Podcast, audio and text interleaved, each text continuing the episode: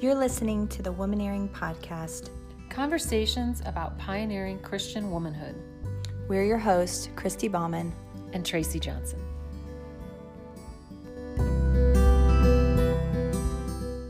Press and record now. Press and record now. it's just so good. Hmm. Thanks for being here. Thank you for being here. Hmm. Okay, we we can't stop. What did you say? You're like we could talk about any of the Mars Hill episodes that are going on. And here's what I want to say about that. We could. We could talk about any of the Mars Hill episodes. And the reason that we could is because the things that the things that stir you and I up are not unique to Mark Driscoll. They're not unique to Mars Hill Church. So while we're we're responding and the and the um, the podcast is a catalyst for our conversation. It, it, feels most important or very important to me to say this isn't about Mars Hill Church. No. We're no. talking about this because we know these things to be true and to exist mm-hmm. at varying levels yes. broadly across yes. the church and certainly the evangelical church. Yes. And so Christian women mm-hmm. are without options and that's what you were saying earlier of like that's what we're going to that's what we're going to talk about today is we've had a lot of our listeners write or ask for more conversation around this because Christian evangelical women are trying to figure out their role in response to the Western patriarchal dominance in the church right Right. and so this the rise and hill rise and fall of mars hill is resonating for them yes a lot it's and popular because it's resonating in their body mm-hmm. Mm-hmm. yeah and in our bodies i mean that's why again right. you said your text and i love it i think we need to do another podcast on it mm-hmm. and so mm-hmm. i and what i love is that i knew exactly which one you were talking about i listened through a mm-hmm. couple of them but there was one particular one that you and i were both moved by Mm-hmm. And so tell me about that.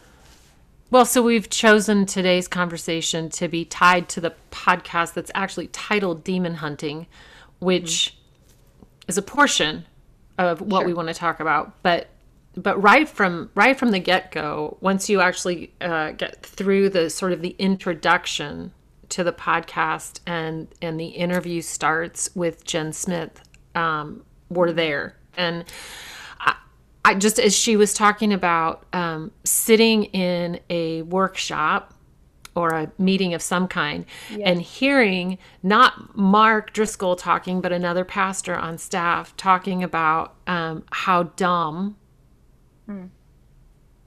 loose girls um, who were promiscuous, how dumb they were because at least prostitutes get paid for what they're doing prostitutes knew to charge money, but right. girls who were giving themselves away and their sexuality right. away were dumb. Dumb, and and she just talks about like she felt like you know at some level he was telling her story. This feels important because at the at the bottom that feels so pervasive mm. in what is communicated and and really like we could get into we could start talking about purity culture and what's communicated sure. there what is subtly communicated in youth group mm-hmm. um, as mm-hmm. as teenagers are being talked to it's this right. this idea that it is the girl's responsibility to maintain her sexual purity and right. if anything happens it's it's really on her and right. you and I have heard countless women that have come in and they'll they will sit with us and they mm. will start to describe how it was their fault. Right. How whatever happened mm-hmm. right mm-hmm. was was their fault. Um, so I think that that's, you know, yeah. a piece of of what kind of grabbed us both and then and then Jen makes a, a powerful statement she says that the culture of shame, and she's talking about, you know, what she's describing as a culture of shame at Mars Hill Church. So the culture of shame appealed to my burden of shame.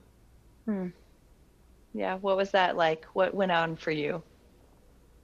I I just I, like I stopped it and I thought that feels true. Yes. Yes. That feels true. Almost as if I mean and kind of I think what went on for me was like I have this burden of shame and it's almost like I know what I'm supposed to do with it if I'm inside a shame-based culture. Right. Right. Oh, you're telling me what to do with this. Hmm. Right? You're naming it. It's it's sin. It's my sin. Mm-hmm. All of this shame is is due to my sin, and uh, and the gospel is here to remind me of how terrible I am. Yes. Yes. And the and the oppressive nature of that shame culture is any culture or narrative where you feel oppressed or dehumanized or what I love the way womanist theology puts it is that you feel like your somebodyness is taken away. Hmm. And I, I think that's an interesting word. And they say it's the sin to take away somebody's somebodyness. That our birthright that we matter that we are humans. And so the mm-hmm. dehumanization that we feel in a shame culture i think women have a propensity and and maybe men too but we're talking about women in this in this dynamic of the western church patriarchal church. Women have a propensity to be dehumanized to align themselves with that. And we can just crawl in our holes because we're now told what to do with that shame that we feel inside of ourselves. And we go dark. And so i think that there i I love the way womanist theology is kind of saying are you taking somebody's somebodyness away? I love that. yeah. And um, I think that even invites our listeners to to just even take a few minutes and think about what what does that mean to you? Your mm-hmm. somebodyness. Mm-hmm. Mm-hmm. Hmm. Yeah i do. I have to pause and be like what is my somebodyness? What is that i am someone that i am somebody in this world? Well, and I would even say like you were you are somebody, you were created by God to uniquely be somebody. Mm-hmm. And I mm-hmm. think that's what gets lost. Mm-hmm. And and that's I think that's that's um, maybe some of the if if dehumanizing can have subtlety to it. The the subtlety being that the uniqueness of who you are is what's getting lost. You are just another one of those sinful women covered in shame. those are dumb another- girls Those dumb girls. You're just you're just another one of them. oh and and that's the that's the subtle stealth presence of evil yeah yes that's a lie Mm-hmm. Mhm. Mhm. Mm-hmm. but it feels so true Yes, it, it again that made me kind of move towards the part of um, Mark talking about having the gift of discernment. And I, I don't know if we want to jump to the idea, but you're talking about evil here. Evil has this subtle undercurrent of keeping someone dehumanized, mm-hmm. right? That's the opposite of being made in the image of God. And so if there is a gift or someone has the gift of discernment or prophecy and they speak something over you, they also have the power. The shadow side of that is they have the power to speak death over you, Right. to speak shame over you. And we have to be really careful, particularly as women, of where we're giving our power, who can say what about us, who gets to say what they get to say about us. Um, and I would, I- I would ask a lot of women just to take inventory of who is speaking over them, and is it a pastor or a husband? Um, who and what are the And what? men, particularly in their lives? What are they speaking over them?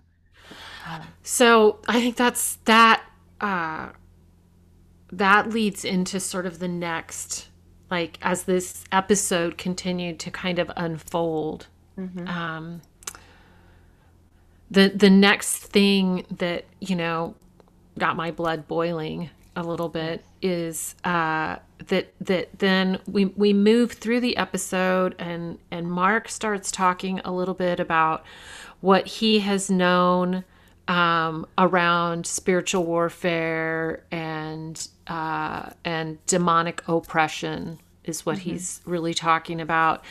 And he says uh, that he he doesn't know why, but most of these stories are about women. Right. Most of the stories are women. He doesn't know why, but then he goes on to say why. Because women are the weaker vessel and because women are more easily deceived. And then he makes a, a, a, a smart remark about Satan didn't even attack Adam until he was married. Oh. Okay, and I want to take all of that, oh. like, and pin it back to what you just said, which is what is being spoken over you? Mm-hmm. What is being mm-hmm. spoken over you? As is consistent and, and part of what is pervasively and consistently disturbing to me as I listen to this podcast and I can hear Mark speaking, and then the room is filled with laughter, and there are always women laughing. And so he says these things, and they're almost tongue in cheek, like mm-hmm. it's a little bit humorous, Mm-hmm. and everybody laughs but this is part of the culture. It is being spoken over these women, whether it's said lightly or tongue in cheek or with a little bit of je- jesting. Right. This is this is still right. This is what's being spoken. This is what is being subtly and not so subtly Right. communicated. And I get this image of like if we take any woman who is a beautiful masterpiece, in that moment, I can see Mark or a pastor just chipping away a block out that says, You're dumb. And a piece falls, and all of a sudden, the image of you is now marked, or a, a you know a chipping away of like a shaming word. You're, you're dumb, and I'm going to get you to laugh at this, your dumbness. You know, he goes on to say, like, women, do you like to be flirty? Do you, you know, he's talking about Potiphar's wife, and there, there's just this putting of in your place that feels, um, I mean, it, it feels like it, it, it pulls towards a woman being ignorant in that position. That she lays down and she is is is in a place of acting weaker or or more dumb instead of saying wait that is not that's not who god created me to be. And then we're we're left when scripture gets used like that. Yes. Like I, I I've torn these passages apart. I I know how I hold them and I know what I what I believe for myself now. Um and and it and it's not easy. Like the the words are there. Paul did write those words. That the woman is a weaker vessel. He did write the words. I think you know it's like in First Timothy where he talks about you know uh, Adam not being deceived, but Eve being deceived. So they're they're there, and we have to wrestle with those. And for most of my life, those passages have only ever been interpreted for me or taught on by a man. Hmm. Hmm. and what did the passages feel like to you terrible. I mean, it hmm. felt like it reinforces to me. It's like it almost gives permission. If you if you just take take those like at face value, no context, no no considering sort of the preponderance of scripture, you just take those. It's like, well, I guess that's true right right? She did, she was deceived. And so maybe men are better. Maybe men are smarter. Maybe this, like, maybe I'm supposed to be okay with being treated like this if I'm Right. going to be bi- like a biblical, godly woman. I have And- to and know I- my place. I, I oh I see this all the time. I mean, w- when I sit with couples, husbands and wives sit across from me, and it's always about the man's sexuality. The conversation always comes to is he looking at porn? Is he being faithful? Is he sexually satisfied? Um, we are never asking the question, is the female sexually satisfied? Is she, I mean, maybe sometimes, but I, I would say in the last five years of doing this, the conversation is always about centered around the male sexuality or the male spirituality and headship. And there again, I think a lot of women believe what you just said. I think a lot of women believe they're second class citizens and that they and that they God have, created them that way. Yes. And that this is God's designed order for them is to be a second class citizen. Sadly, I, I, I sadly think a lot of women are have been whether we want to say brainwashed but have have drank the kool-aid and believe that that's true and i think it's such a false understanding of scripture mm-hmm. i i i would concur i would concur um and so you know we we could get into um we could share our opinions i can right. i can unpack what i believe about this and ultimately though what i i want the women who listen to us i want to say will you mm. value will you risk believing something more mm. about why god created you. Will you value yourself enough to go figure out what what do you believe about this? Right. Because you can go out there. There are there are uh, there are commentaries. There mm-hmm. are wise women who have taught on these passages. There are a few men. But what will what will you do what will you mm-hmm. do because in the end mm. it's it's really you said early on like as we were just starting this women feel that they have no options right right? So their options are are what you put it so well when we were talking before we started recording. I always do. That's when our best stuff comes out. But right, we we we you said we appear where it appears we are without options. And I think it is really good for women to ask what do they believe about how God actually created them and what their bodies were meant for and what their sexuality was meant for? Because otherwise their options are to live in shame. Mm-hmm. or and this is about shame also right. right? But this is about using our sexuality yes. to gain a place of power yes and so that's where i want to talk about the transactional use of sexuality and spirituality what we're talking right now is who can better debate if a man has authority or if a woman has authority. We're looking at scripture. We're we're even talking through the body, the physio- physiology of us. And I, I would say that transactional approach feels very patriarchal. So I don't that's not my tendency. I don't feel the desire to go to my head and explain something. Mm-hmm. But I just want our listeners to just think about how women, we're intuitive. We go from our body. And if we can be shamed out of feeling in our body and trusting our body, then all of a sudden our voice is taken away. So I, I'm just going to read the clinical definition of sexual shame because I want women to think about whether or not they feel this. We, you know, um, we know that shame culture brings shame about our bodies and dehumanization. That's what we we're talking about before.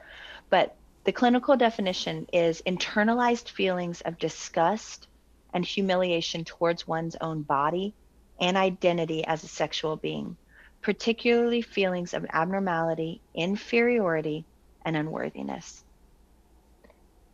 When have you last been in your body and felt inferior or mm-hmm. unworthy? Whether you were in a Sunday church service listening to a sermon, or whether you were in the bedroom with your husband in a sexual act, we have to listen to when our bodies are dealing with and consuming shame. Mm-hmm. And then, therefore, we don't have our true voices. We aren't speaking from a place of worthiness, from a, if you're not inferior, superior, from superiority. That word even sounds dangerous for a woman to have superiority. And again, we're all talking in transaction narrative, right? Our well, options are like it's a transaction narrative and it's a narrative of comparison. Right. And and comparison comparison is always about contempt. Mm. Oh, say that again, Tracy. Comparison is always about contempt. Mm-hmm. And we know that we so we need that because shame is present. Yeah. And and, and this is women live here. We live oh. here. And and so I, I think I wanted to say it because the pathway out hmm. Is not when when I'm feeling sexual shame, when I'm feeling that, the pathway out is not that I get to a place where I'm able to compare myself to to my husband and and whether, you know, I'm feeling sexually superior or or or to another woman and I find myself feeling oh, I feel better about myself, right? Compared to her. Like this is not the path out, ladies. Like comparison is not your pathway to freedom. Like we're talking about your dignity. Yes. We are talking about your yes. dignity. What does it mean to be a woman who mm. walks in dignity? Strength mm. and dignity are her clothing. Mm. And she laughs at the days to come. And she laughs at the days that they come. But right. what does that mean to be a woman of strength and dignity? and and so the that full circle is who are we listening to yes for the interpretation of what our god is telling to us about his creation us what are who are we letting define that and if it's coming from a shame culture right another part of that the podcast narrative is we are more comfortable with a narcissistic leader in our church telling Why us what to do that? Yes. Why yes. is that? Instead of mm-hmm. us actually standing in our dignity, standing in the honor of of what God has created us to be. Well, and I'll tell you what I I believe that it takes far less faith. Mm-hmm. Hmm. Come on. To sit underneath the teaching of a narcissistic pastor it takes mm-hmm. far less faith to sit there than it does to sit inside of your own body mm. and trust that the God that you believe in mm-hmm. has goodness, that He is speaking over you and for mm-hmm. you and around mm-hmm. you and about mm-hmm. you. Come on. That, that mm-hmm. yes. is what requires faith. Yes. Yes. Oh, it's just it's it's so true mm-hmm. it is mm-hmm. so true and and if you want to dig into those narratives to those commentaries that actually talk about the female body and what her spirituality what her sexuality brings right. you will have to stretch your faith you will you will because no one has told you that prior and and and probably the voices you're listening to are not researching what's best for you and what God intended. And so will you listen to potentially a female theologian or commentary on how scripture is meant for you to understand? Because you're right, you're calling to a type of faith that women have been trained to not have, to not Absolutely. trust. Absolutely. Absolutely. And and and that is not living into our dignity no hmm. no oh i like that you just gave us some options tracy in an optionless world mm-hmm. Mm-hmm. Mm-hmm. mm-hmm. We, yep and they're your options because i can't give you mine they're yes. yours they're unique to mm-hmm. you they're worth discovering Mm. and um and and in the company of other women you can wonder about them. You can speak them out loud. You can reframe together. But in the end in the end we're talking about your dignity your worth your value that is uniquely about you. Mm. so that has to be a path that you that you walk not one that can be handed to you by somebody else mm-hmm. Yes. Amen. Whew. Good. church. Thank you. We went to church. Come on. Okay. We went to good. church. Okay. well, good listener, thank you. Thank you for for this and we we pray that your body would know what resonates as truth inside of it and that the parts of you that have been shamed or silenced would be awakened to the kindness Yes. of a God who created you as woman unapologetically Mm-hmm. and and very much in love and saying it is good. So may you know Mm-hmm. That today. Amen.